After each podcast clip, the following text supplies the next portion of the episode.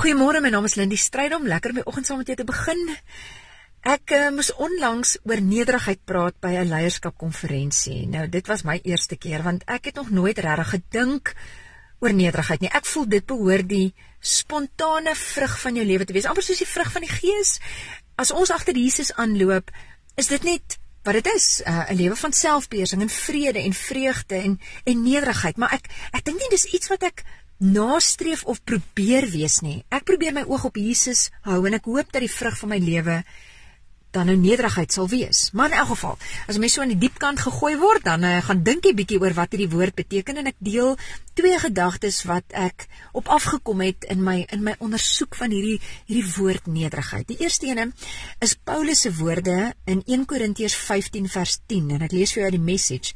But because God was so gracious, so very generous, here I am and I'm not about to let his grace go to waste. So Hier is ek en dis alles God se genade.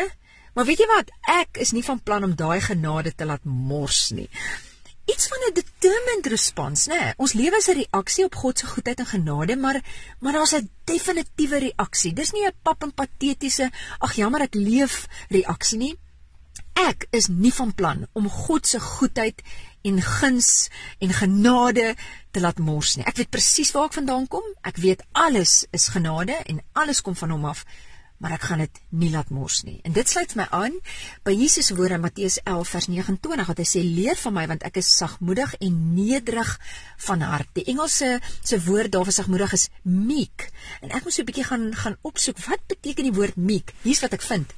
In the ancient world meek was often used to describe the winning horse in a race. They were called meek which meant strength under control.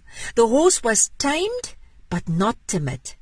Meek is met ander woorde hierdie strength under submission to God en en nederigheid 'n reaksie op God, maar maar is 'n sterk reaksie en ek en ek hoop dit bemoedig jou vanoggend. Ons hou ons oog op Jesus en alles wat ons het is net genade. Maar weet jy wat? Daai genade is is te veel vir my om te laat mors en dit dring my eintlik om determined, vasbeslote en vasberade met 'n met 'n krag onder God se se se beheer te reageer.